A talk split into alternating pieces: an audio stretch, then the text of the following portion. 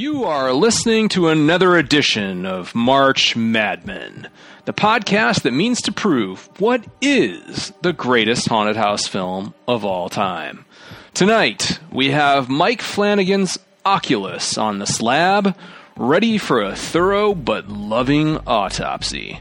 It's the final entry in our Ferocious Four as we're one step away from crowning a winner and closing this competition for the season.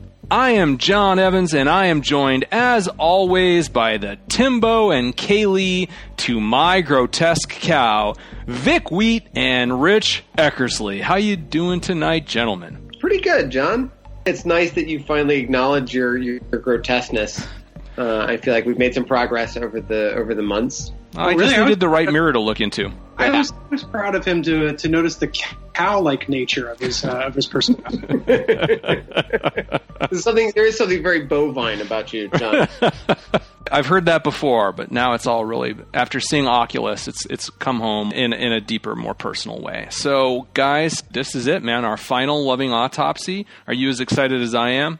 You know, I am, John, and I just want to say, as because because we're getting down to this, having done these these last four films in such detail, uh, watching them now several times over the last couple of months, really has made me appreciate that whatever the process that got us here, whatever the maybe changes we would make in the rankings, or certainly some upsets that we all have some feelings about I feel like we we probably arrived at the four best films. I'm really excited to talk about this one, but I feel like the the process has has not let us down. Really, I think we've got four really strong films here, and I'm excited to talk about this last one.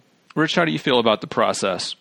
This is honestly like the end of a of a marathon. It seems like we trained a lot for it you know, we, we worked hard for nearly a, a year to to make this process work, and now we're in that last leg. You know, we pissed ourselves. Our legs don't work. We're questioning why we ever did this to begin with. We just wanted to be fucking over. you know, uh, Rich, I've seen people do worse than piss themselves during a marathon. I've run six of them. There you go. Well, well, here you go, man. The, the finishing tape is within our sights, so uh, let's break through it. I'm shitting myself tonight. no, well said, well said. Yeah, this is a big moment, and I'm really eager to get into this particular film. And I agree, Vic, when you said that we've we've found four extremely strong candidates. And as we've kind of already started to think about the next step of the process and how do we sort out the final four and which film are each of us going to choose to be the winner, I have to say it's it's not easy, and that's exactly what I want. You know, I did not want to come to the final four and feel like somebody one of these films was in way over its head and didn't belong. And and no i mean i've i've come to appreciate these movies even more the farther they've they've come. And i think that's the the greatest testament to their strength as films and what they contribute to the haunted house genre so yeah i think the process has been proven to work i mean it better after all the hours we put into it right so I, I agree. I don't even think that that's idle banter. I mean, it's it's easy at this point to sort of like part you know like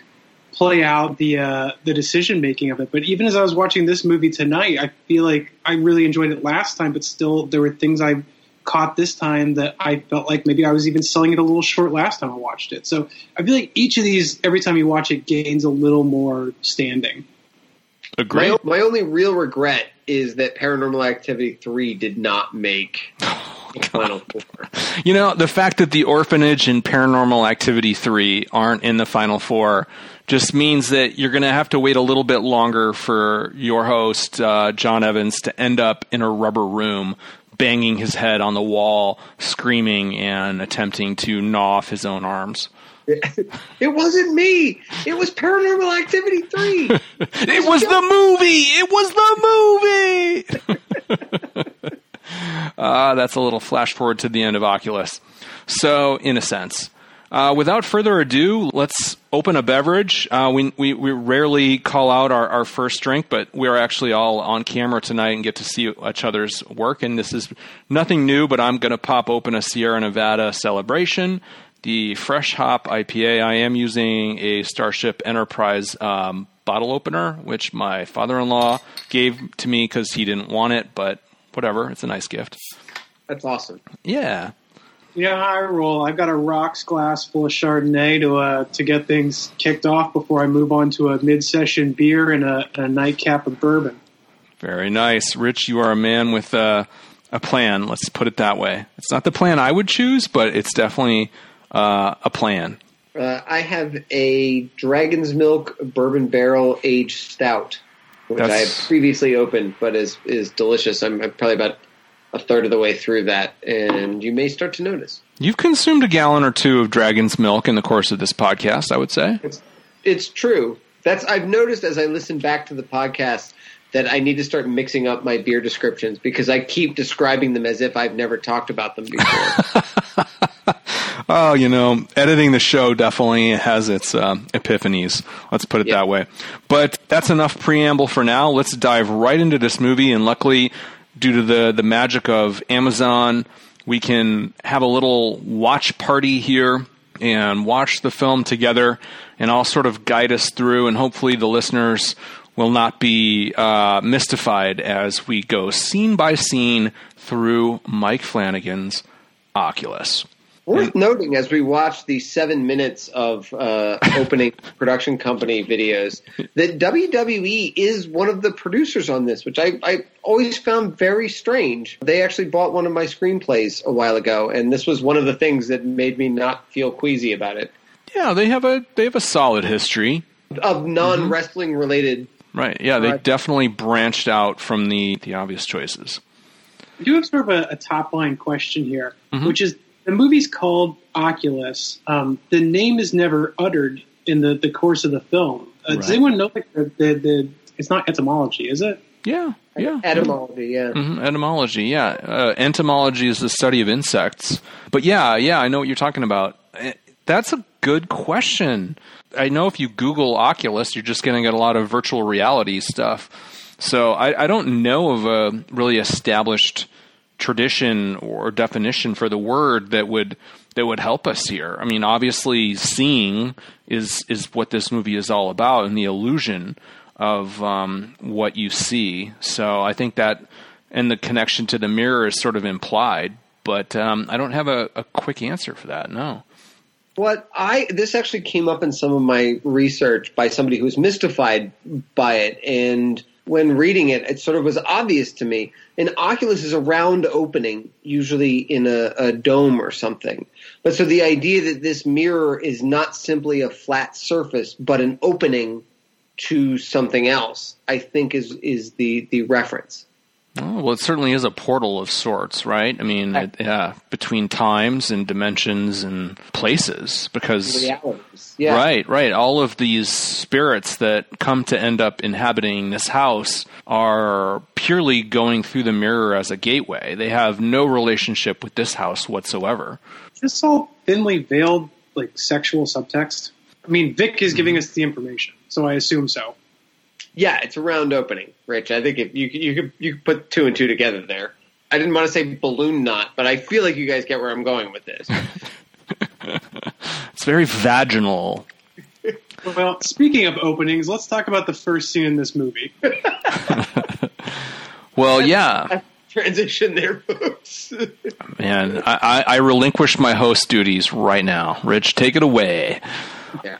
Um, no, this is like uh, the movie begins with a, a dream, which we don't know is dream yet, but initially it sets up as this memory, as we'll see, of the two kids, our our leads, our protagonists, in the midst, in the very height of their uh, traumatic night of horror that culminates the experiences we're going to get through flashbacks throughout the film and it's they're they're running around. They're menaced by their father, who has gone insane and has a gun in his hand.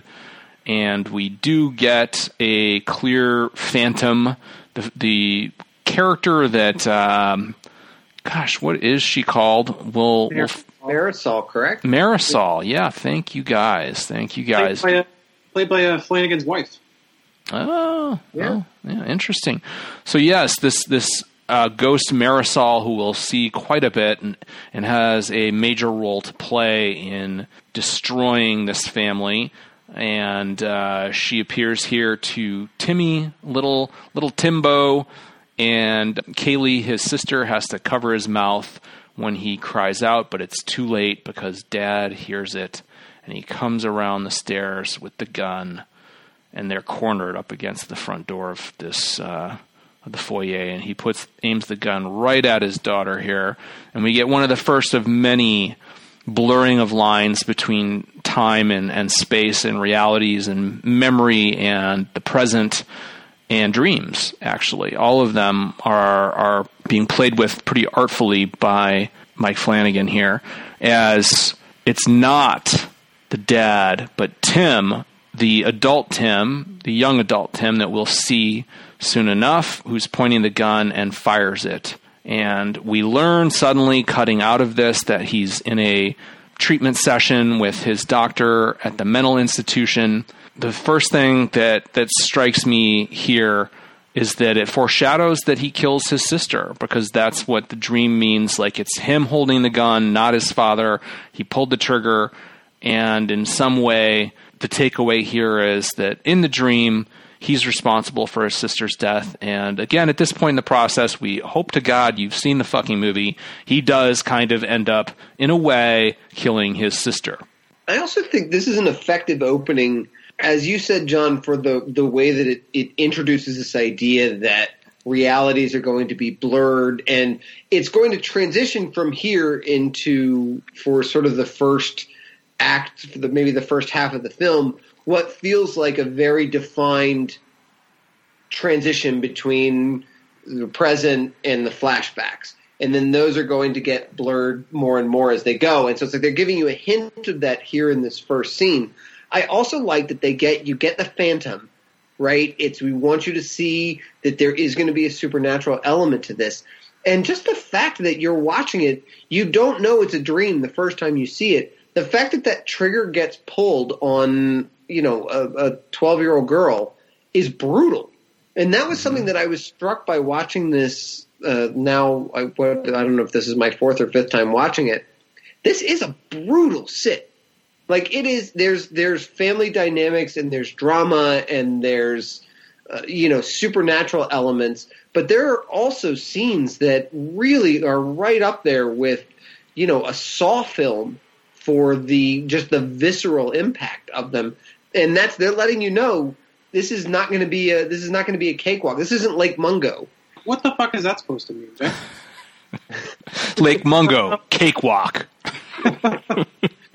uh, yeah, I mean it's it's interesting. I mean, you are right. Like I, I have this note in a couple other points in the movie. This is the most horrific, I think, of of all of his films. Definitely, um, definitely. It, it, goes to the darkest places um, that that I can think of. I mean, like Gerald's game certainly has some, some, moments, but the opening does have a lot of the movie's strengths on display. I mean, John, you mentioned the foreshadowing, and that that kind of gets to one of the, the bigger things I think in this movie that's interesting, and we hit on last time we talked about it, which is I talked to people about this movie. I kept recommending it as we were going through this process, and people kept coming back to me and saying that it was predictable.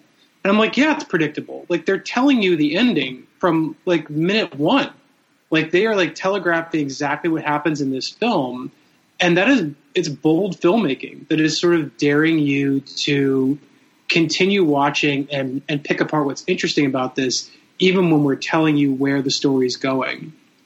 But it takes uh, a lot of twists and turns. Like I would not call this a movie where you're just kind of yeah, obviously it's all preordained and we just want to see how clever we get to that destination. I mean, this movie really uh, throws so many left turns and uppercuts and out of nowhere much you know things are much worse than they appear. And and it, just, it plays games with the audience. I, am really surprised that people would would use the word predictable with the film personally. I think this is just a good example of like this is a movie that that practices that you know it's not the destination, it's the journey sort of thing.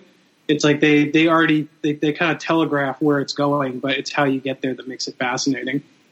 Well, and, and just in terms of this competition, this film I would not describe as predictable as compared to The Conjuring or Insidious or any other film that Patrick of Wilson course. yes. In the Patrick Wilson oeuvre, this is not predictable. Yeah. Yeah. If if he were in this movie, it probably would have to be because it's in his contract. But fortunately, it is not. He is not. This sequence definitely sets up that this kid has been in an institution and he's about to get out because he's worked through and his doctor has clearly helped him and i like this transition transitions in this movie are fantastic i mean some of them are very abrupt but some of them are very elegant and smooth and this one is where the doctor's dialogue continues mid sentence from talking to Tim personally, or uh, the two of them rather, to um, the board hearing or whatever to get him released. Sort of mid sentence too. Yeah. it's, it's it's I mean it's it's well written in that regard. Like these transitions are clearly written into the story, and it's well edited. Which I if I believe he's also Flanagan's also the editor on this, if I'm not mistaken. It's great. It's very, very skillful. Oh, I want to um, highlight something. I'm going to pause it on this. The look on Tim's face when he basically hears that he's he's getting out is so wonderfully complex. Like that little nervous nervous smile there. I, I love that like he's getting released and he's a little nervous about it and he's not totally sure that that he's ready but but there's a, an innocence to this guy. Like there's nothing about him that really makes you feel like he's got a hidden agenda or anything like that. Like his performance throughout the film is very earnest and likable, I think, but vulnerable at the same time. I liked his performance more this time. And I also think what's worth noting, we're going to find out pretty soon that he had had asked not to see his sister anymore. That she would try to come visit him and he wouldn't let her in. And I think that's some of the anxiety that you're seeing is he knows when he gets out he's going to have to confront his sister and and, And her swaying ponytail. and her swaying ponytail. Tick tock, tick tock. Look, I, got, I gotta say the the shot of her walking down this hallway with the swinging ponytail, like as as an introduction, like actually when when you say Oculus, this is the shot that immediately comes to mind. Um, I love that it has it has the house plants uh, going all the way down the hallway as as well. I feel like a, a lot of takes were done of this ponytail, and they they fucking nailed it. Yes, yes, they did. Uh, it's a dynamic shot. So uh, it says that this next item for auction, she works at an auction house, does Kaylie. She's grown up now, the little girl that we've been talking about. They're selling this gorgeous antique mirror recovered from the Levesque estate. And this is one of those little threads that doesn't pay off here, but in the Oculus verse, it made me wonder does the Levesque estate, where the mirror has resided for the past decade, does it have a story perhaps? I would guess that it does, and if it doesn't, why not? I actually came across some reference to this. Levesque, this is this is one of the only impacts of WWE that you will find in this. Levesque is the uh, given last name of the wrestler known as Triple H. Hmm. I, I don't know what that I don't know what that I don't know what that means. I don't think that adds anything to the film, but That's like uh, that- that's like the board being made by Parker Brothers in Ouija, yeah. or Milton Bradley, or whatever it was. Has, has Triple H killed anyone? Because that would be a story. You know, maybe he's the next uh, episode of uh, Last Podcast on the Left. Who knows? Yeah. They'll cover that. But uh, no, don't want to besmirch him. Sorry, Triple H, you're a, you're a large man. We did not mean to imply that you were a murderer. Yes. However, if you'd like to be a guest on the podcast. Like, While acknowledging you could kill me, um, nonetheless. Yeah, no, I'm just, you know what I'm going with this. Like, this mirror always has a story wherever it goes. Like, it didn't eat anybody at the Levesque estate. I don't know. But, uh, you know, there's no indication of that. we're also meeting her fiance. Fiance is that correct? Yeah, is it just I believe it is. I believe it is. I believe it's her fiance. He's a very bland actor, and I don't care very much for his performance. But I had this thought this time. I, stop me if we talked about this before. Did she only get with him? Like her life's quest has been this mirror. Now she just happens to work at an auction house with this guy who is helping her to acquire it, even in this sort of transitional capacity where she can just abscond with it for a few days. Is she only with him as a means to an end? Because I don't see any genuine passion between them. That could be a function of his performance, or but I'm wondering if maybe there's something deliberate about that. I mean, it doesn't seem like she would have to engage him to um, to get this close to the mirror. But uh, it's, I mean, it's an interesting theory. I definitely think that they're deliberately leaving something on the table in terms of how she got this close to the mirror. It's believable. Uh, I didn't, I didn't necessarily associate her engaging this guy with with getting there, though. I, I assume she kind of put in the work herself. You know, I like to believe that that women have agency, Vic, and that they can get themselves into positions of power on their own volition. They don't need a man to get there. Oh, Vic, you are served, my friend. I I deserve that, Rich, and I apologize to all of our all of our women listeners. You're right. I guess what I would say is that there there is something about her relationship with him that doesn't seem very genuine. I'm going to run with that as we go through the film. So um, to be continued on that point. But All right. I, I don't think you're completely off base here, despite the fact that you need to get way more woke, like ASAP. Okay, so um, it spent several seasons adorning a Scottish home of the royal family. Uh, we don't get any drama about that either. Um, no, no kills occurred there apparently. No, And- I, I thought that they pop up in her uh, her monologue later. The Scottish royalty? No, maybe. Uh, Could be wrong. We'll keep an eye out for it. We get some good uh, design details here. It's, Mhm. it's carved out Bavarian black cedar, a fine wood, especially for uh, for for displaying in one's home. What do you guys think about the the aesthetics, like the design of the mirror? That, like that's a pretty big choice for this film. One of my one of my my thoughts on it is that I kind of didn't believe that Dad would buy that for his home office. Uh, we're going to get to that scene. We can kind of talk about the sort of justification that is provided by the film. I will say the fact that they start the bidding at 10,000 and it goes for 16,000, not that I throw around that kind of money on antiques myself. That's not a huge sum of money if you're wealthy, right? Wrong crowd. None of Yeah. us know. Yeah.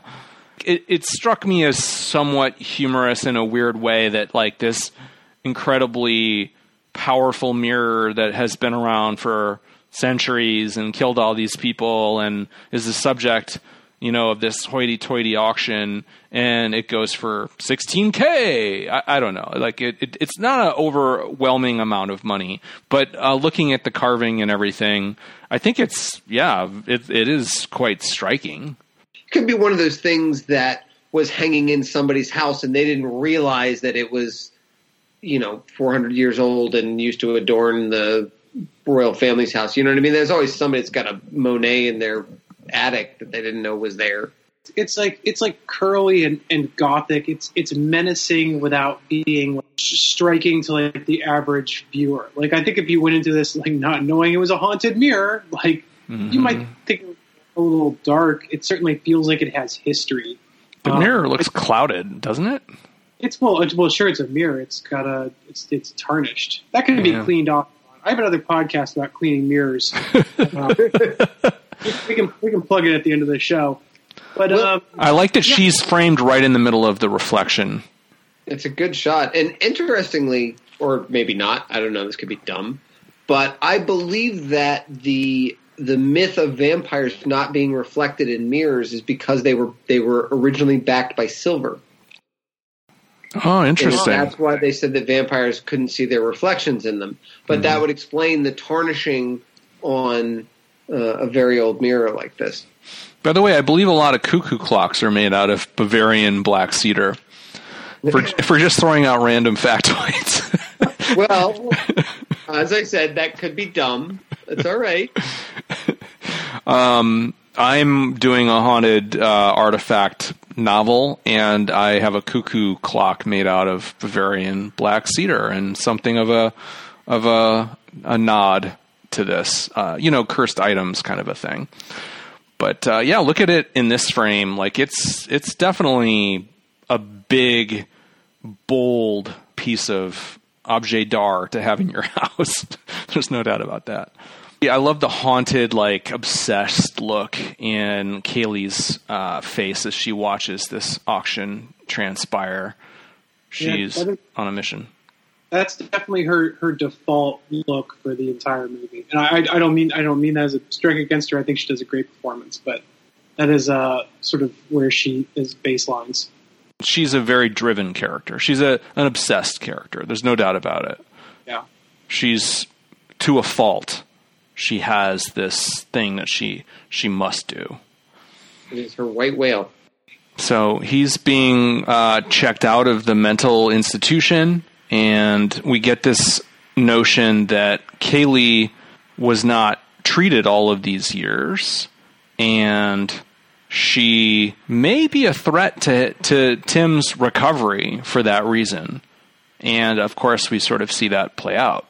Well, when you talk about the the themes of the film in terms of what's real and what isn't, being able to identify what constitutes reality in the way that that gets blurry, especially in the, the context of the mirror. They're really laying solid groundwork here. One of the strengths of this movie, even having seen it a few times, is that we get to a scene where Tim is going to try to convince Kaylie that this is all in her imagination. And he's really convincing. And part of the reason he's so convincing is that they lay this groundwork here that feels very organic in terms of the story. Agreed. So, which one of you guys bought the mirror? Because apparently it was somebody on Skype, and that's how we're doing the podcast. So, yeah. the winning bid. Skype's into an auction. yeah, I mean, I guess it's somebody in another country I, I think this is a weird uh, little beat that I want to note that when the kid is leaving the institution, he doesn't know what to do when the door buzzes, and the guard's like, "Son, just pull the door when it buzzes." Like he's been institutionalized for half of his life, and he he has trouble with the door leaving because I guess they didn't have these ten years ago, or you know, he was a ten year old. But it's just a fun, you know, very easily missed beat. I caught that as well. That was a nice little like directorial detail. I watched a, uh, a, a scene that was cut from the film when he goes and, and buys a cell phone, and it's incredibly awkward. It's a very a very pretty girl that's selling him the phone, and she's asking him all this stuff about what he wants. You know, do you want data, text messaging, this, that, and the other? And you can see that he doesn't know what any of that stuff is. And then she asks him, you know, okay, well, we just need to run a credit check, and uh, you know, do you have a couple of pay stubs or you know something? And he's like, I don't, I don't, I don't have any of that. Yeah, really so kind of getting into what it would be like to be institutionalized from the age of 10 to 20, right? And how, what a hole that puts you in. You're practically coming out of a bunker. Exactly. Yeah. And I think you're able to cut that scene because you really get that from that moment when he doesn't know what to do when the door buzzes. Which is brilliant. I mean, it, you, you, you get that across in seven and a half seconds instead of a two minute scene. So, yep. I want to call attention to something else here um, where I'm I've frozen this. It's interesting that he's come out of the institution and his sister is waiting for him in the parking lot and she's out of focus at first. And I'm not sure that this is technically necessary, as in like a limitation of the lens. It's obviously a, a choice because we're going to sharpen the frame and everything is going to be in focus behind her for a really long distance. So it's not a depth of field thing. It's it's a choice, and I don't completely know why. But look how long she's out of focus as he approaches her, and then she coalesces. And you see in his face, he has like a unmitigated happiness to see her. Whatever his fears about his recovery or trepidation about what may happen from here, I think this tells you that their relationship is rock solid. the shot itself like reads in terms of like that, that idea of him emerging from the institution and, and not having seen her for so long it, it sort of mimics the way that i think one feels when they when they wake up from like a deep sleep right? Where it takes a moment for like the world to kind of come into focus. And and you also get you're getting that delayed reaction from him too where it's like he's absorbing the fact that she's even there for a beat. It's not super obviously motivated but i think it also reads pretty well that's as good an interpretation as I can come up with. I just I, I like that it's clearly purposeful and it's having some effect, and I, I think that that I think that you you got it. She's hugging him. It's a happy, fierce hug, and as Vic alluded to earlier, we we might at different points think that she's manipulative moving forward in the movie but I think this is the kind of beat, and there are several that tell you I don't think that we could say it's all an act or something like that. She's not so driven and so obsessed with her her white whale that she's just going through motions here or something. Yeah, I, I never really get the vibe that she's super manipulative. Later on, she'll so she'll keep giving him the option to to leave and walk away, and I kind of believe her when she says that. I mean, we can look at when it when it happens, but it seems to me that she wants him to be involved, but she also genuinely is going to move ahead with this plan no matter what. I'm going to flag like several things that don't paint her in in the best light as we move forward, and that definitely seem like she's pulling some strings here, and she definitely has an agenda that transcends just concern for what's best for him. But I mean, I think that yeah, it's not as as easy or as uncomplicated or one dimensional as she's a femme fatale in some way, and she's just putting on an act to get him to do what she needs him to do. I think that that's obvious, and we see that they're having lunch now in this fancy restaurant. Money is definitely not an issue. This is not a El Pollo Loco here, but I guess the art world pays well. John, I'm not going to listen to you besmirch the delicious food at El Pollo Loco, right? hey, I, am a sucker for cheap food. So also in this scene, we get that uh, he, he he can't look her in the eye when he admits it, but he tells her that he didn't want to see her when he was in the institution. It wasn't the doctors that wouldn't allow her to visit him; it was his choice. This is almost a beat that could have been left unsaid. It, felt like a, an uncomfortable bit of exposition to me that could have been made more clear in a subtle way. But I also appreciate her reaction to it. She says, "It's okay. You, are my family. You're out. That's that's what matters." It really does speak to the the strength of the relationship, and I think that that feeds off of what we see of them as kids. I feel like their interactions as kids, as they go through this very traumatic event, really builds up that connection and I do feel like we're we're seeing that now in these early scenes that they still have this connection. Yeah, I mean, I think that they were told by Flanagan very definitively what their relationship and their feelings are for one another, and at whatever, however many layers this film has, like some real ambiguity or deception between these two, feigned feeling, feigned intimacy is not one of them.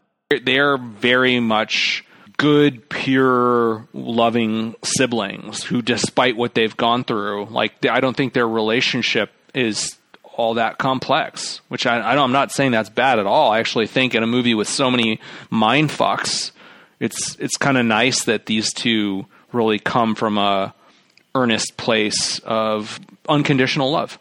That's that's a good way of putting it. It's, it does seem like all the relationships in this movie get tested except for the two of them. Yep. The, their relationship is really the rock that the that the movie is built on. And if their affection for one another feels genuine, then we're going to care about them, and that's going to to invest us in the film. And I think that that works. This is why I think it's Flanagan's best film in a nutshell is that it has the the heart and the humanity which is evidenced by what we're talking about, but it also has like so much darkness that it's in perfect balance. Here the heart and the humanity are in the characters but not in the story. Exactly. Exactly, Vic. Yeah, and and that's why I don't want to be negative, but I'm not sure I'm going to like anything he does more than I like this movie just because of the way he seems to be trending. But who knows? He's a young enough guy. He's going to have many many periods to uh, both build on and undermine what he's done before in interesting ways. Now, I pause it on this moment where she's just said, I found it. And I, I want you guys to look at his face here. We've frozen it where he's in a he's in a good place where they've connected and he's like he, he's happy to be there and watch as this realization really hits him what she just said that she's found the mirror. No, his his performance really is good. I googled um, Bremen because she says it was in storage, part of an estate collection in Bremen. Um, I got something like there was a TV show involving Bremen that came out the same year, but I, I, think this might be a subtitles error or something. But I have I was not able to figure out where Bremen is, if that's in in fact a place. But that's where she got the mirror, and she says that it took her a year and a half to get it into the warehouse and now it's sold, but you know they're going to have a few days to take this thing to keep their promise and prove that their their father did not just go crazy to redeem their family name, to redeem his name, and prove that the the mirror was the bad guy and to kill the mirror, which is a very heroic thing but it struck me watching this that it's such an odd coincidence that he would be released from the institution at the same time that she has this window in time that she's going to be alone with the Lasser glass. It feels like there's either some forces at work here or it's really dumb luck with the fortuitous timing. Well, or, or perhaps she sort of manipulated it to, to play out that way. But, yeah, but, but she yeah. says she just found it like a week ago, right? Well, and it sounds like his his dream was really the catalyst for his release, which is also sort of uh, supernatural. Actually, no. She says it took a, her a year and a half to get it into the warehouse. Uh, is what she says. So yeah, on her end, it's been a long time in in coming. But yeah, he's being released. He has that dream, which, as Vic pointed out, why do you have a dream at a certain point in time? But there's a correlation of forces and timing and events that lead this movie to happen. And it, yeah. yeah, what is the hand of fate here? Or a different hand, a darker hand? I don't know. And of course, we invoke the idea that they have a promise that they, they made to each other that they need to keep. I like the promise and the, the, the weight it sort of like carries that you, you revisit at the, at the end of the movie it's one of the, the many things I made several notes along the way where this movie I feel like has echoes of it. Mm. I made the, I made the exact same note, and for the exact same reason that it is this juxtaposition of childhood trauma and and adults and how they deal with it. I also wonder, just as something maybe to track as we go through it, I found myself wondering. The mirror seems to have only consumed adults as victims. And there's no explanation or sort of rhyme or reason for that. But if you if you were to make the case that maybe the mirror manipulated Tim's dreams in order to get him released at this time. Uh, and again, maybe it was Kaylie. I think you could. I think you could make that case too. The movie doesn't offer anything by way of explanation for that coincidence, but it does raise the question: what effect did the mirror actually have on them as kids? Like, does it do anything? Is it manipulating them or, or, or infecting them somehow? It only really seems to have an effect uh, as we see them as, as grown ups. As kids, they don't seem to be vulnerable to its seduction. It's very interesting, Vic. You're totally right. Yeah, it's not working a game with them as kids. It's not showing them things the way it shows their parents, right? And the way that it shows them when they when they're grown up. Yeah, that's a that's a great point. And I do have a lot of notes about sort of what varies between and, and what the cases have in common. It's one of the more interesting things about the MO, and this thing has an MO that is all over the place, as as we'll find. So yeah. this is our first cutaway to the past uh, since the open, the dream open. And now, though, we're just kind of seeing how the mirror came into their lives in the first place when they're moving into this new house and the kids are playing laser tag and dad is already working. He's fielding phone calls while the kids are running around and the movers and he's he says he's slammed and he's on a call with maybe a already disgruntled potential client and his son comes up and you know says something ridiculous to him asking about where where Kaylie is and the dad handles it with aplomb. He's not losing his mind. His wife shows up and is asking where does the mirror go? He's still on the call. They both know. Everyone should know he's potentially on a business call. Nobody cares. They interrupt him but he's fine with it. And i think this is a great point a as we see where he goes from here. But point A is he's a patient and understanding father, even in a pretty annoying situation. You pretty quickly establish the like this family has a has a good energy about it. Um, the relationships are, are solid. Like the, the foundation here is pretty good to, to begin with, uh, so you're given something to, to chip apart. Much uh, the opposite of The Shining, you might argue. Yeah, no, it's a good point.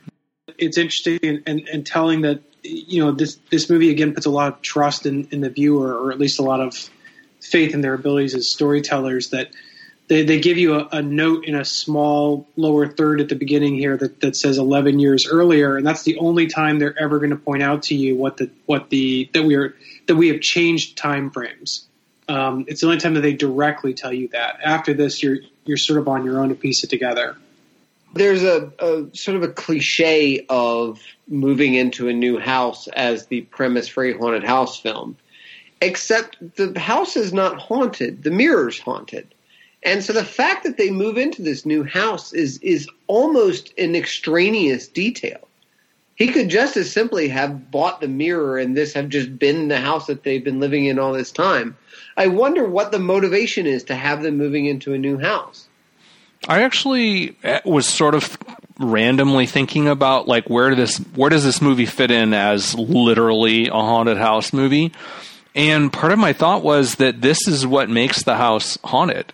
The house isn't haunted until they come back later, but then it definitely is. And any house that this mirror comes into just brings the ghosts with them and thus becomes a haunted house. So, strictly speaking, it is a haunted house movie, but it's more like you open the box of ghosts and they inhabit the house. well, exactly. But so my point is if they don't just move into this house, how does that change the story? I don't think it matters at all. I mean, yeah. Exactly. That's what I mean. Is it seems it seems sort of extraneous, except that haunted house movies often begin with families moving into new houses. I'm trying to think like if they get any mileage out of that. Other, I think the the justification was just as we get with some dialogue between the couple here, which I think we're about to watch. They're sort of stepping up in some sense. I get the feeling that professionally speaking, he's going out on his own, but he's going out on his own from sort of a position of success and so she said something about wanting antiques, and he just kind of he's he's cocky and confident. He's talking about like I'm going to smooth things over with a three piece vanity set. Like I think they're flush at this point, and that's sort of the idea is that he's just kind of randomly buying shit. That would that's the justification. I guess that's it. Yeah, it does sort of speak to where they're at financially, and it, it does suggest that things are things are looking up for them. That's the idea. Moving moving in the right direction. And and if you already have a fully furnished home, then it's like, well, we have to get rid of whatever was already there, right? Yeah, yeah, I mean, maybe maybe we're servicing genre cliches, which I think you're sort of implying, and I think that's that's certainly possible. But then also, it just kind of makes it a little more believable that they would be bringing in lots of new stuff if they're you know going from a smaller place to a bigger place and reimagining their living space versus yeah. uh, just being where they've always lived.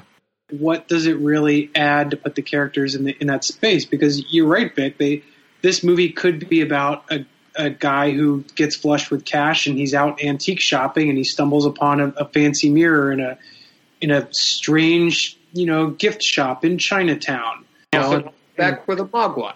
Yeah.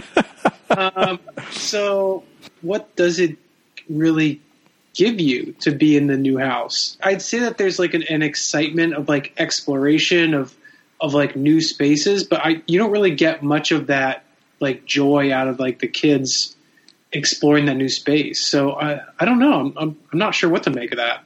I mean, it definitely doesn't ever play any games with like, well, maybe it is the house or something like that. You know, there's no sleight of hand or subterfuge involving the house being haunted before that they bring in the mirror. Like, there's always no doubt in this movie the mirror is what you have to worry about.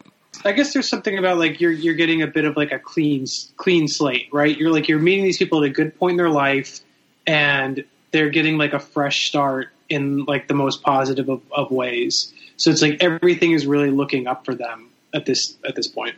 Yeah, yeah. He, he literally says, "Listen, we got a new home, a new company, so we get new furniture." And she goes, "Makes sense." And it's also a way to get into her neuroses, which is huge. Her insecurities, at least. Maybe it's not a neuroses until later. He's talking about new, new, new, and he's stepping up in the world, right? He's got more money. He's going out in business uh, for himself from a position of success, and she's feeling threatened right here before the mirror's done a goddamn thing. She says self consciously, you know, he says new furniture, and she's like, same old wife. And then he says, Well, I told you I was fine with IKEA. and, you know, her response is like very much relating that to herself. I'm not IKEA. Kidding.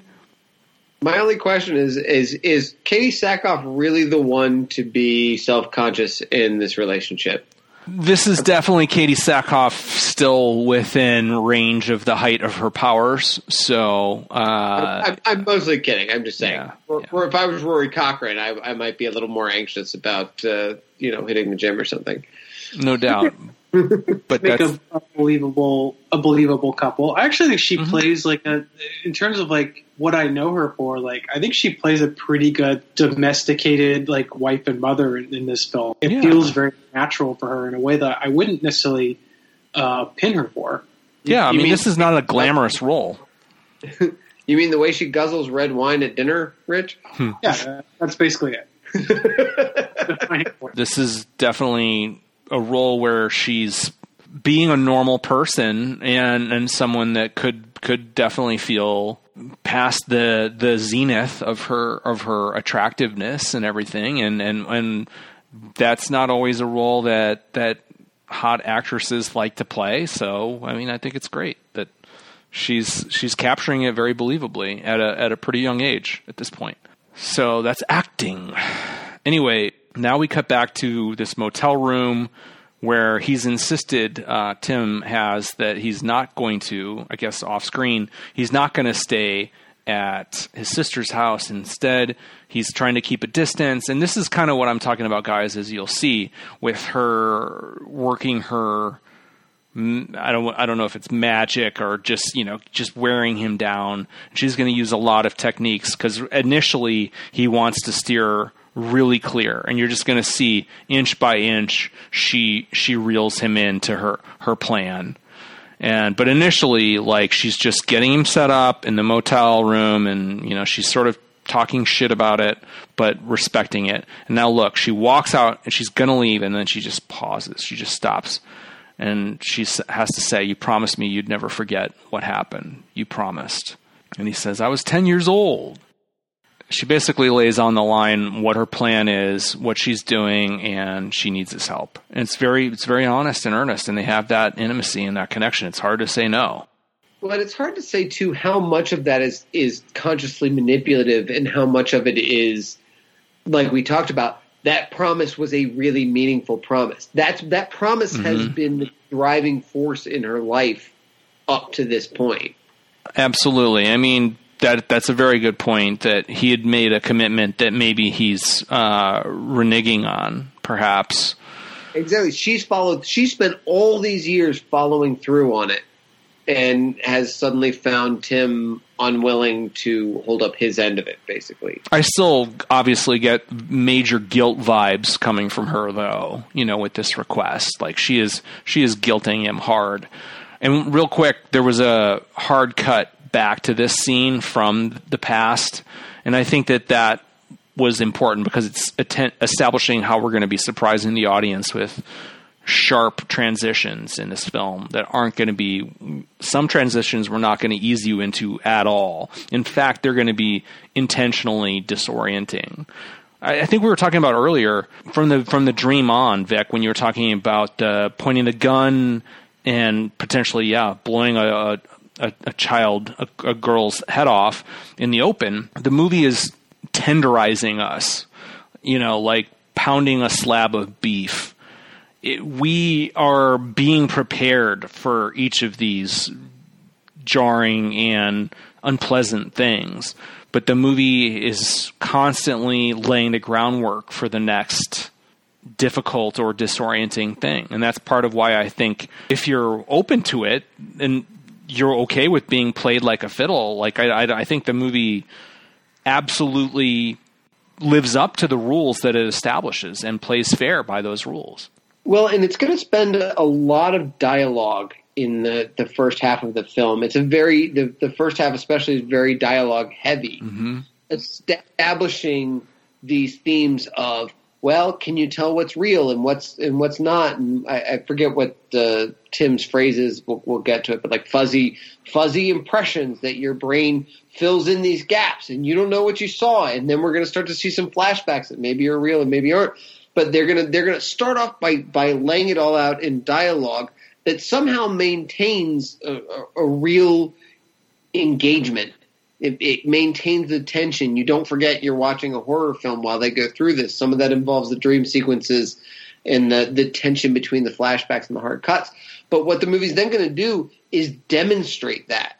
Once they're done talking about it, then they're going to do it and you're going to see memories blurring and reality shifting and not being able to tell what's real and what's not. I really appreciate that that they they're they're going to they're going to lay the groundwork for you here so that they can pay it off really in the in the style and the editing and the filmmaking and the storytelling.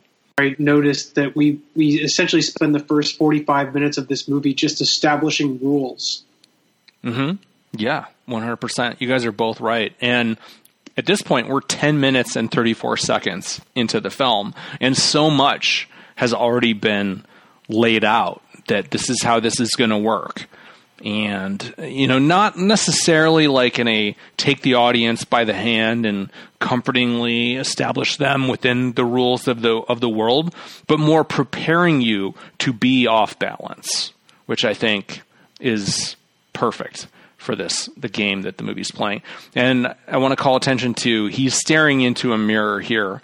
And sometimes we get transitions that are more kind of classically artful or logical as we cut from that to his mother in the past staring into a mirror and dealing with her insecurities about her body, namely this cesarean section scar that she has uh, that must have been when she had Tim 10 years earlier. And the mirror apparently is calling, drawing her attention to it. Back to the idea of transitions. What a wonderful, abrupt transition where she's she's talking about it being more noticeable, and her husband says, "Hey, let me take a look at it," and bam, fun transition to sort of a post-sex moment it's so abrupt that it takes you off guard. And it's another indicator of the health of this couple's relationship at this point before the mirror exerts its influence. How did you guys feel about the C section element of her character? I understand that she's, it, it, reflects that she has a lot of anxiety or feelings about her body, especially as presumably she's getting older and these kinds of things. It works in that regard, but I also felt like we get it mentioned once, essentially to set up the the payoff at the end. I mean, I wondered, I wondered if there if there could have been more about maybe Tim was a really difficult childbirth and or or something to give it, you know, one more one more scene of or one more hint of why that was something that was really haunting her. I don't, I don't know. I, I kind of like the thing that I think John picked up on, which is that it's it's more about the way that the the mirror entrances like all people with sort of like fascinations of like yourself, like self analysis, and what is it that she would be thinking about when looking in a in a mirror? And it's like the the way that it magnifies your your own doubt and like distorts your sense of reality, like even about yourself. That's like maybe like more powerful than than getting into narrative backstory. I tend to agree with Rich on that one, Vic, because I think that we very clearly get that she's going to have insecurities about her body and her age and being sort of replaced by someone else. So exactly why or how or you know, she's not a focal character really. Part of why we know that is that we don't actually get to see her delusions. Like we see various points where we can assume the mirror is showing her specific things where she's totally zoning out, but the movie doesn't show us that. And I think that that's kind of that the kids have the privileged relationship and I think it would it would sort of break down the integrity of that if we went, went any deeper into her. We get enough glimpses to understand what the game the mirror is playing with her, but she would have her own story basically if we were privy to that. It's a good point. That's, I, I once took a bunch of acid and stared at myself in the mirror until I saw myself at like sixty. So I, I think I see where she's coming from. How'd you hold up? Not well, Rich. It was not a good night for me. Sorry to You you didn't look like Arnold Schwarzenegger, huh? I, I believe that was the last time I did acid. I wonder why. I mean, I still did mushrooms a few times. But now he goes after sex to raid the fridge and he grabs a nice little juice box. There's not a lot in there. Even pre like the world going to hell in this family, they don't have a lot of shit in their fridge. And we're about to get the first appearance after he, he, he trips and his patience is starting to fray, potentially. He trips over a box and then he sees her, Marisol, for the first time, just a glimpse, and then she disappears. But he's not overly upset. I feel like Flanagan does those ghosts in their appearances really well. hmm I, it's such a difficult line to walk when you're when you're Yeah, When he you make- spills the drink on himself, is what we're laughing Yeah. about. covered himself with juice, which I sympathize with. I, it's such a fine line to walk when you're trying to make those visuals work in a horror film, and I feel like so many directors either hold the shot for too long, or there's I don't think there's even a stinger there when he sees her, right? No, audio on. There's no stinger, so it's he trusts that image just to be on there for a second. He leaves it just long enough for you to, to get it, sort of understand, and then it's and then it's gone.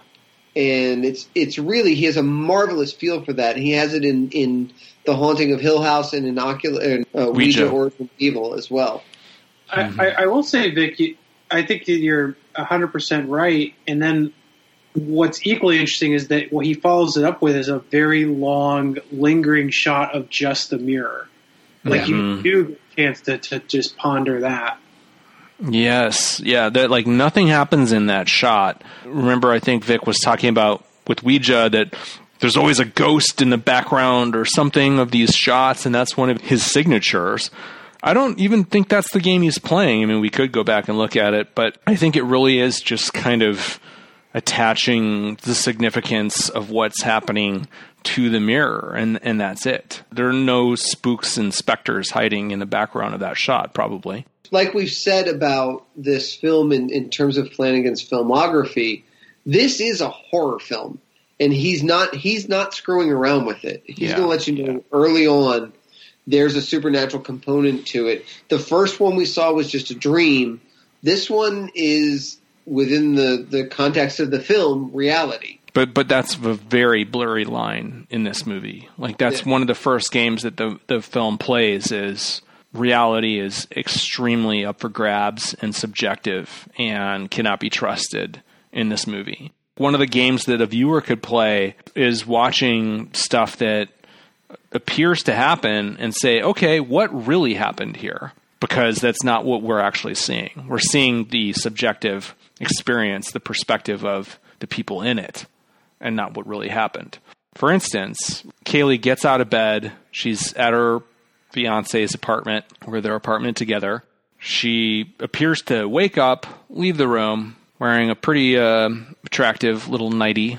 And she goes down the hall and she's looking around, and suddenly, guess what? Something is amiss. She's back in her father's office in the old house. The dad says when when they first move in, he says, "I don't know if I like the desk there," and the desk is actually on the other side of the room. That's funny. But I think this is another one of those marker sequences that is softening up the audience to the idea of impermeable connections between realities because she goes into the past uh, or very permeable rather not impermeable the barriers are very easily passed through she goes into the past as an adult and we break down the barrier between the timelines even a bit more granted this is a dream but it's it's preparing the audience for that facility that we're going to have as the story goes in fre- frequently more and more frequently between past and present So, John, you point out that you know she has like this little like night dress on, Yes, I did point that out, and it's lovely. and if you if you want to find out whether or not Karen Gillan made the haunted house genre's hottest girls list, you're gonna need to tune into the next podcast. yes, indeed. But this would be one of the evidences submitted for consideration if she were to be nominated. Let's just say she's showing a lot of leg. It's nice. But she comes up to the mirror, and this is another one of the recurring motifs of the film is somebody practically leaning on this mirror. She just is inches, three, four inches tops away from the mirror. And we're going to see that happen with her and various other characters. And usually it's going to be consequential in some way. Well, it, it kind of hits on a in, in a variety of ways throughout this film. Like it hits a, a particular niche of the haunted house genre, which is the seductive version Yes. of Yes. the kind that doesn't repel you but actually draws you in, and, and that's its power. And it's interesting how many different ways it, it employs that that seductive nature, um, depending on who it's dealing with. But I didn't feel like a whole lot of the films that we looked at took that angle. I, I did feel like we saw it before, but I'm, I'm struggling to, to come up with another one. I mean, I think The Shining is the most obvious one. The Shining is the classic. Jack Torrance is seduced by his ego and his sense of identity and purpose being propped up by the fantasy that the hotel gives him. This movie, there's clear parallels as we go forward to The Shining with the father in this. It just handles it differently, but I think the parallels are pretty obvious. Well, and the fact that that this far into the movie we've already referenced both it and The Shining really suggests how much Stephen King has influenced Mike Flanagan as a Yeah. filmmaker and why he became such a natural choice for stuff like Gerald's Game and Doctor Sleep. I think you're totally pointing out the obvious there, Vic, but I it didn't actually occur to me. So yeah, I mean, at this moment, of of course, yeah, he's a devotee of of the king, as most of us are. At this point, we get a really great shock scare. I think this movie has some great jump scares, and this is this is one of them that's not cheap, and it's just very disturbing because it's a jolt. The fact that it's her own father strangling her mercilessly is bleak shit. There's a lot of strangling. For for Mhm. for our sake, there should be a drinking game. We all need to drink every time someone gets strangled in this movie. Yeah. Yep, that's that is 100%. I noticed that the MO of the sort of possessedy ghosty people is strangling. You were talking earlier Vic about the the boyfriend's fiance's performance. I don't have any problems with it really either in writing characterization or in performance. I like how patient and understanding he is here. I think it's pretty convincing and we get that waking up screaming is not an uncommon occurrence for Kaylie. She's really convincing. I, I found actually when she wakes up, sort of thrashing around, feeling like she's she's being choked. She really sells that moment, and I think that's another. There's a lot of there's a lot of cliched like people waking up screaming in horror films. So you ha- you really have to sell that to make it work. My take on his performance is it is like someone said, we want you to look and sound and behave like Clark Kent. He's just as blandly appealing as Yeah, Christopher Reeve. He's a little. He's just. He's a little flat. Yeah. And John, you, you you make a good point that he is incredibly tolerant of her weirdness. Yeah. yes, he is. I mean, this scene that we're watching right now. Basically, what happens is she prints out all of these in- incredibly graphic autopsy photos that she's going to use in her presentation to her brother in the next scene. And here we get the very clear sense that her fiance is also her boss, which is a good thing for her right now because printing out pictures like that at work would probably be a terminatable offense in a lot of workplaces. But Not of my job. you know, not in your I'm job. I'm gonna test that out, John. I want to I want to see if that's a fireable offense. I don't want to work anywhere where it is, but the reality is that it is in some places. And her boss slash fiance is totally positive and and casual about it, which is is great. But then again, she's also in a serious workplace relationship with her supervisor, which brings up many questions, beginning with like how and when they got together. That can be a little dicey to say the least. However, I think it the really juicy thing about them is that she doesn't have an entirely intimate relationship with this guy though. I think his name is Michael. She doesn't let him in on what's really going on here, what her plan is. And I think if he was her spouse, she probably would, right? Instead, she kind of gives him vague assurances, even if they're well intentioned, that this is all going to be over soon. And I wonder if it has anything to do with his ultimate fate in this movie, which is he dies. And I think as we look about at it, that might end up being true. At least if he was in on the plan, I don't think he would die as ignominiously as he as he ends up doing. That being said, this is a really fucked up plan that she has devised because it involves their workplace and their company and I, it's understandable that she would have to keep it from her boss considering the loyalty that going along with this would demand of him. And I do wonder if they didn't work together or if maybe he was her subordinate instead of her boss, maybe I, would she tell him? And I think that she would. John, I really appreciate the your level of concern for the professional ethics of this uh, relationship and its implications. It just kind of has to do with again like her being manipulative, honestly, is why it's interesting to me. Is is like the amount of of concern that she has for his career and her career and possibly legal fallout of this. And even as we'll see, I think even her best case scenario was not going to be great for anybody unless she becomes like a huge celebrity and proves that this mirror was evil and exonerates her family and all of that good stuff. Otherwise, this fantasy is not going to end well. You can see she's lying to him right now. Yeah.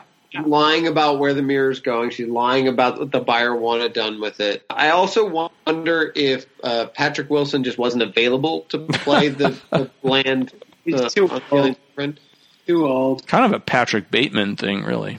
I think that the, the fact that they work together, I am willing to write off as a as a element of like narrative economy. The story is so predicated based on her profession, it just saves you like scene work to put them in the same workspace.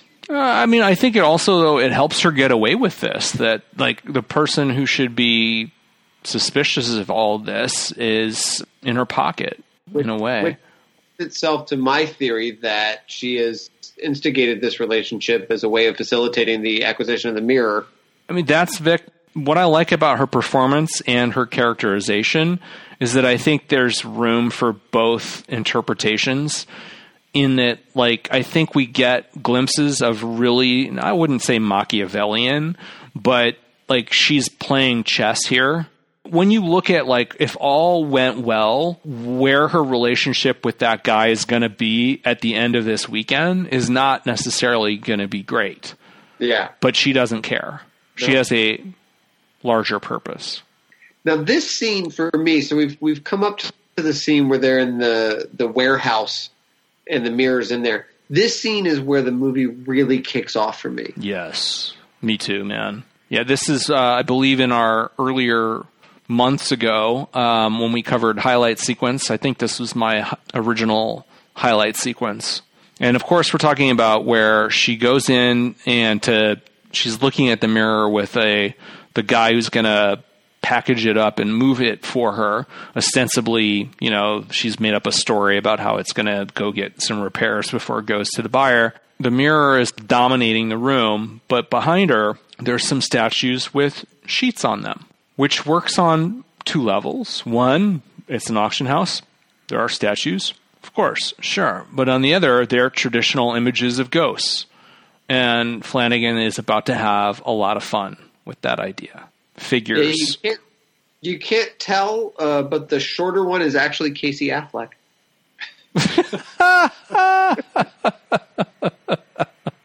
yeah. We bring Ghost Story back. uh, in, in an uncredited cameo. he knows how to wear a sheet. So look at these great camera shots too. Such great framings and stuff of positioning her in the mirror. Even the shot of her from the from the rear is basically the shot from the previous dream sequence. That's right. That's right. I think they keep repeating the same motif every time they approach the mirror. Wow, yeah, good call. That's very interesting. And I also like that she's bantering with her nemesis here, basically. She says, Are you hungry? Or she says, You must be hungry. Very much like treating it like a person or a living thing or a conscious thing at, at any rate. Which I think it is. I mean, that's part yeah. of, part of what I love is the way that the mirror develops as a character, and a lot of it has to do with how she interacts with it directly. I love the dialogue in this scene. I find it very effective, and especially when she gets down to the crack in the mirror and says, "I hope this hurts you every day." Yeah. Like this is this is maybe the first scene where we see her being truly genuine in the film. Like this is this is who she is. This is what she's been hiding, certainly from her fiance, uh, and to a certain extent, I think from Tim. Probably part of the tension in their relationship is that she's wanted someone that she can express this stuff to, and that Tim doesn't want to hear it is very hard for her.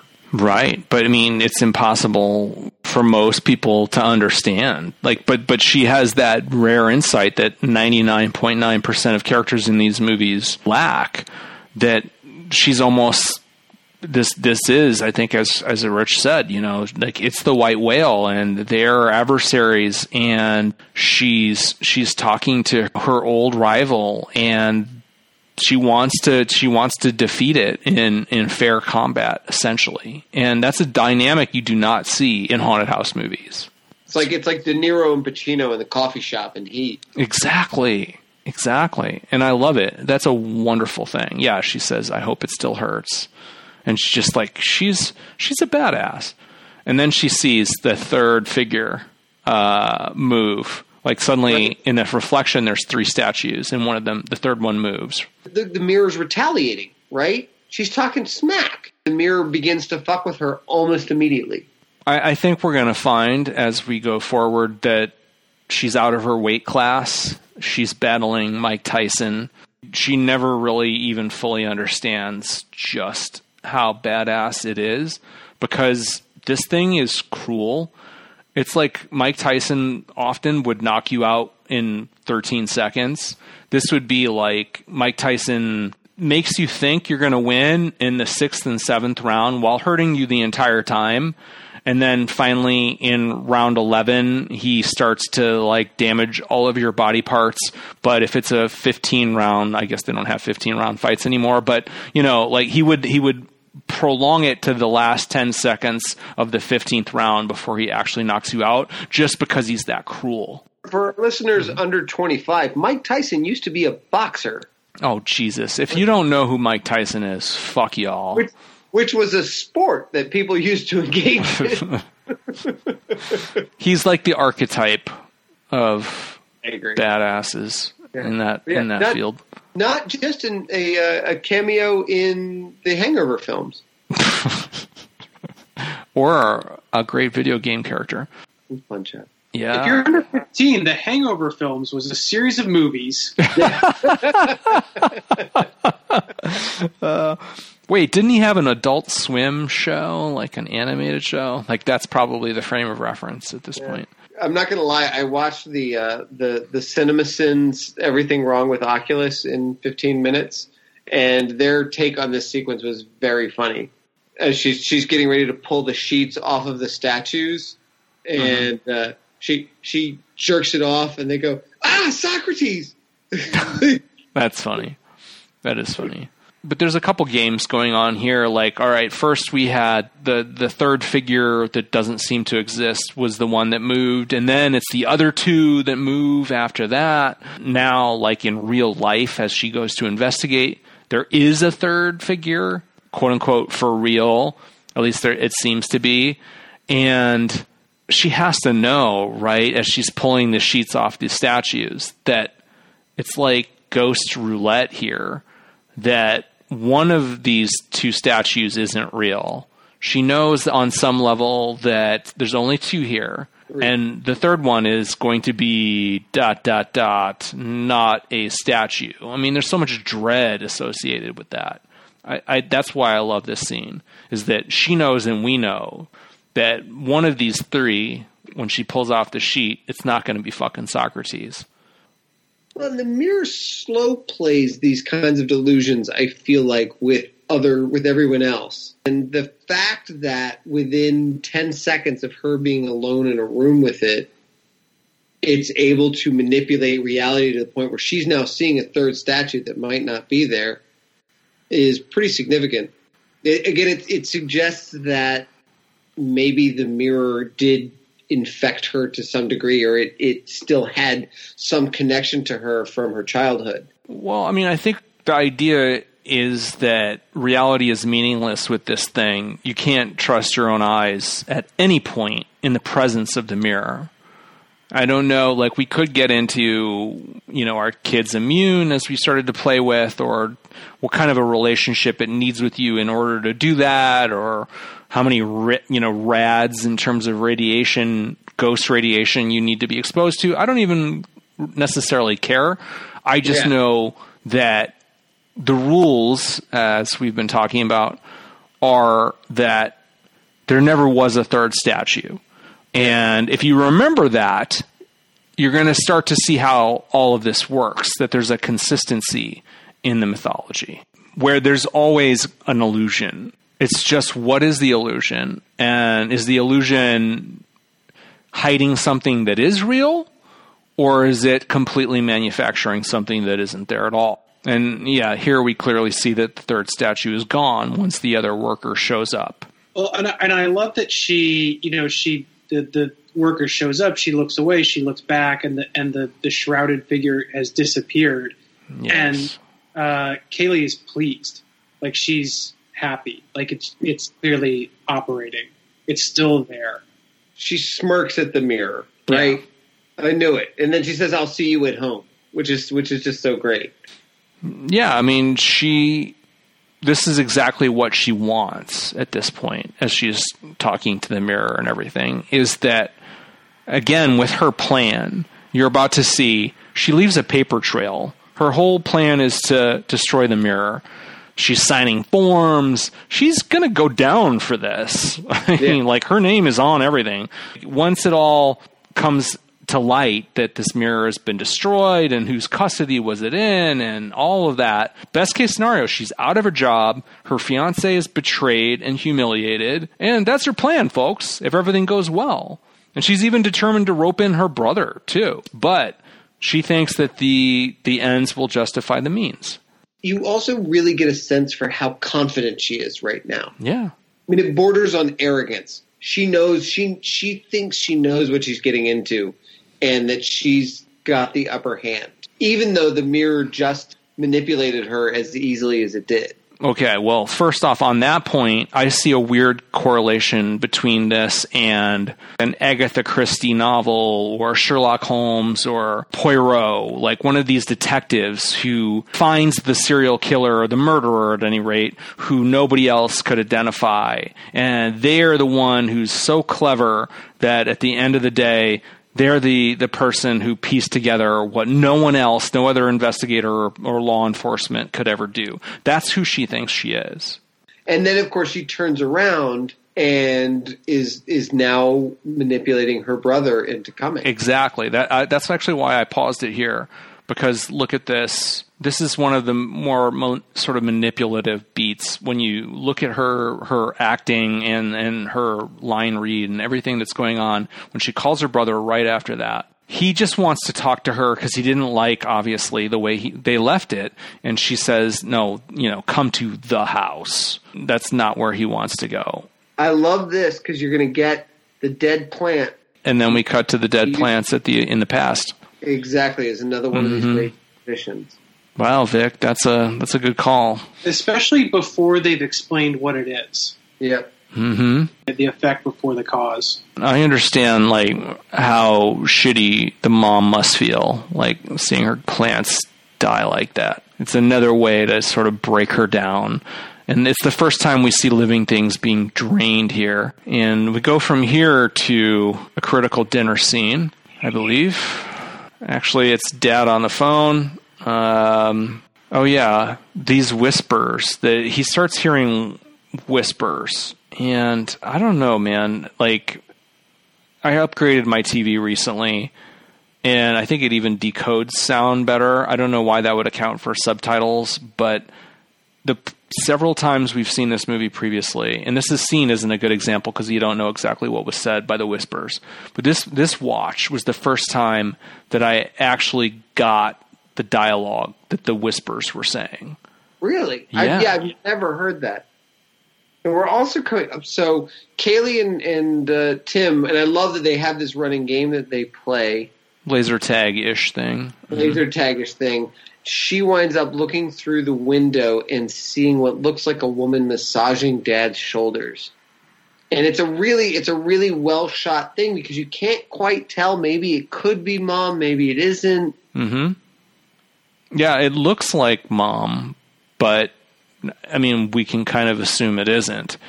And this is one of the legitimately Machiavellian chess move twists that the that the house that the mirror does is that because that has a significant effect what we're about to see.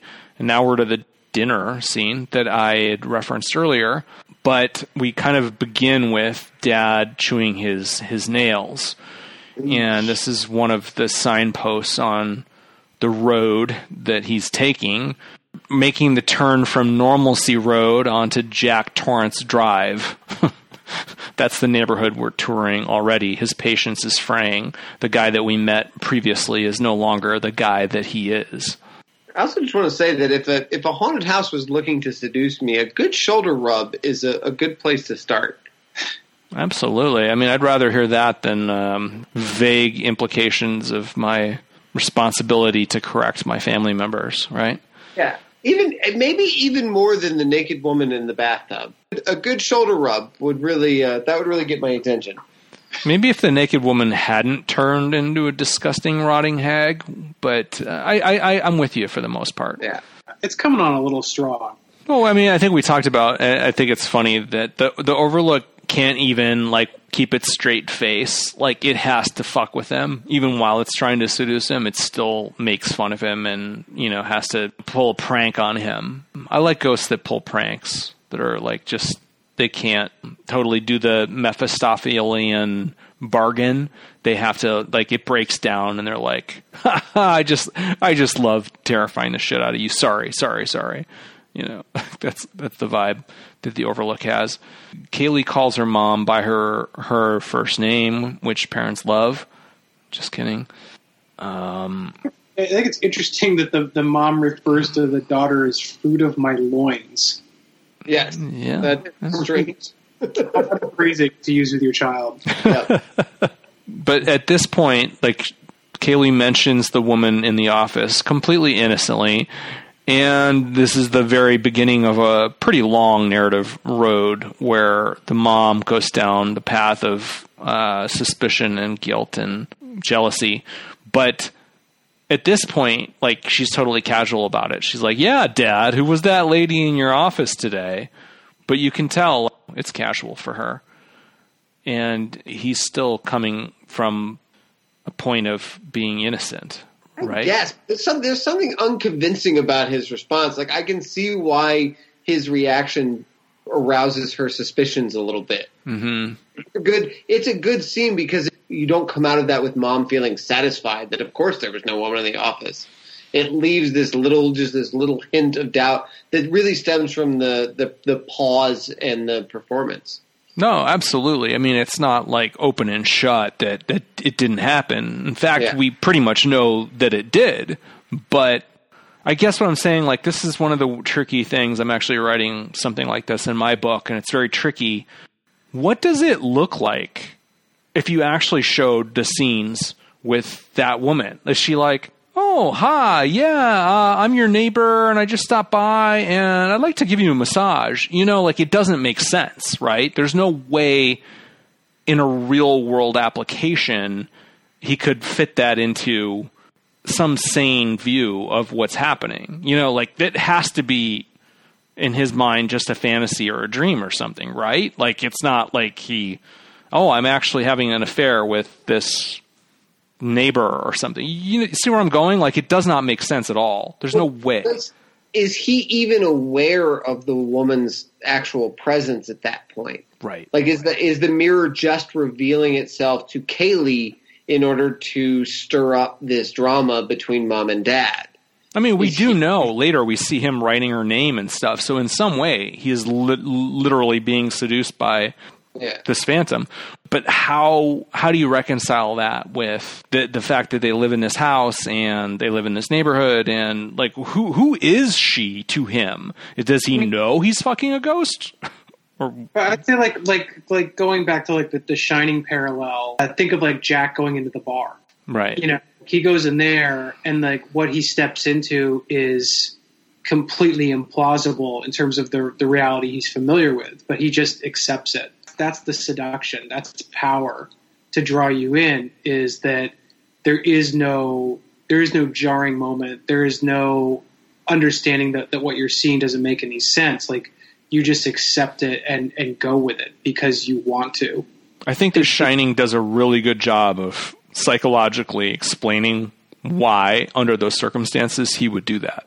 I don't think this movie does. I think this movie is cheating it.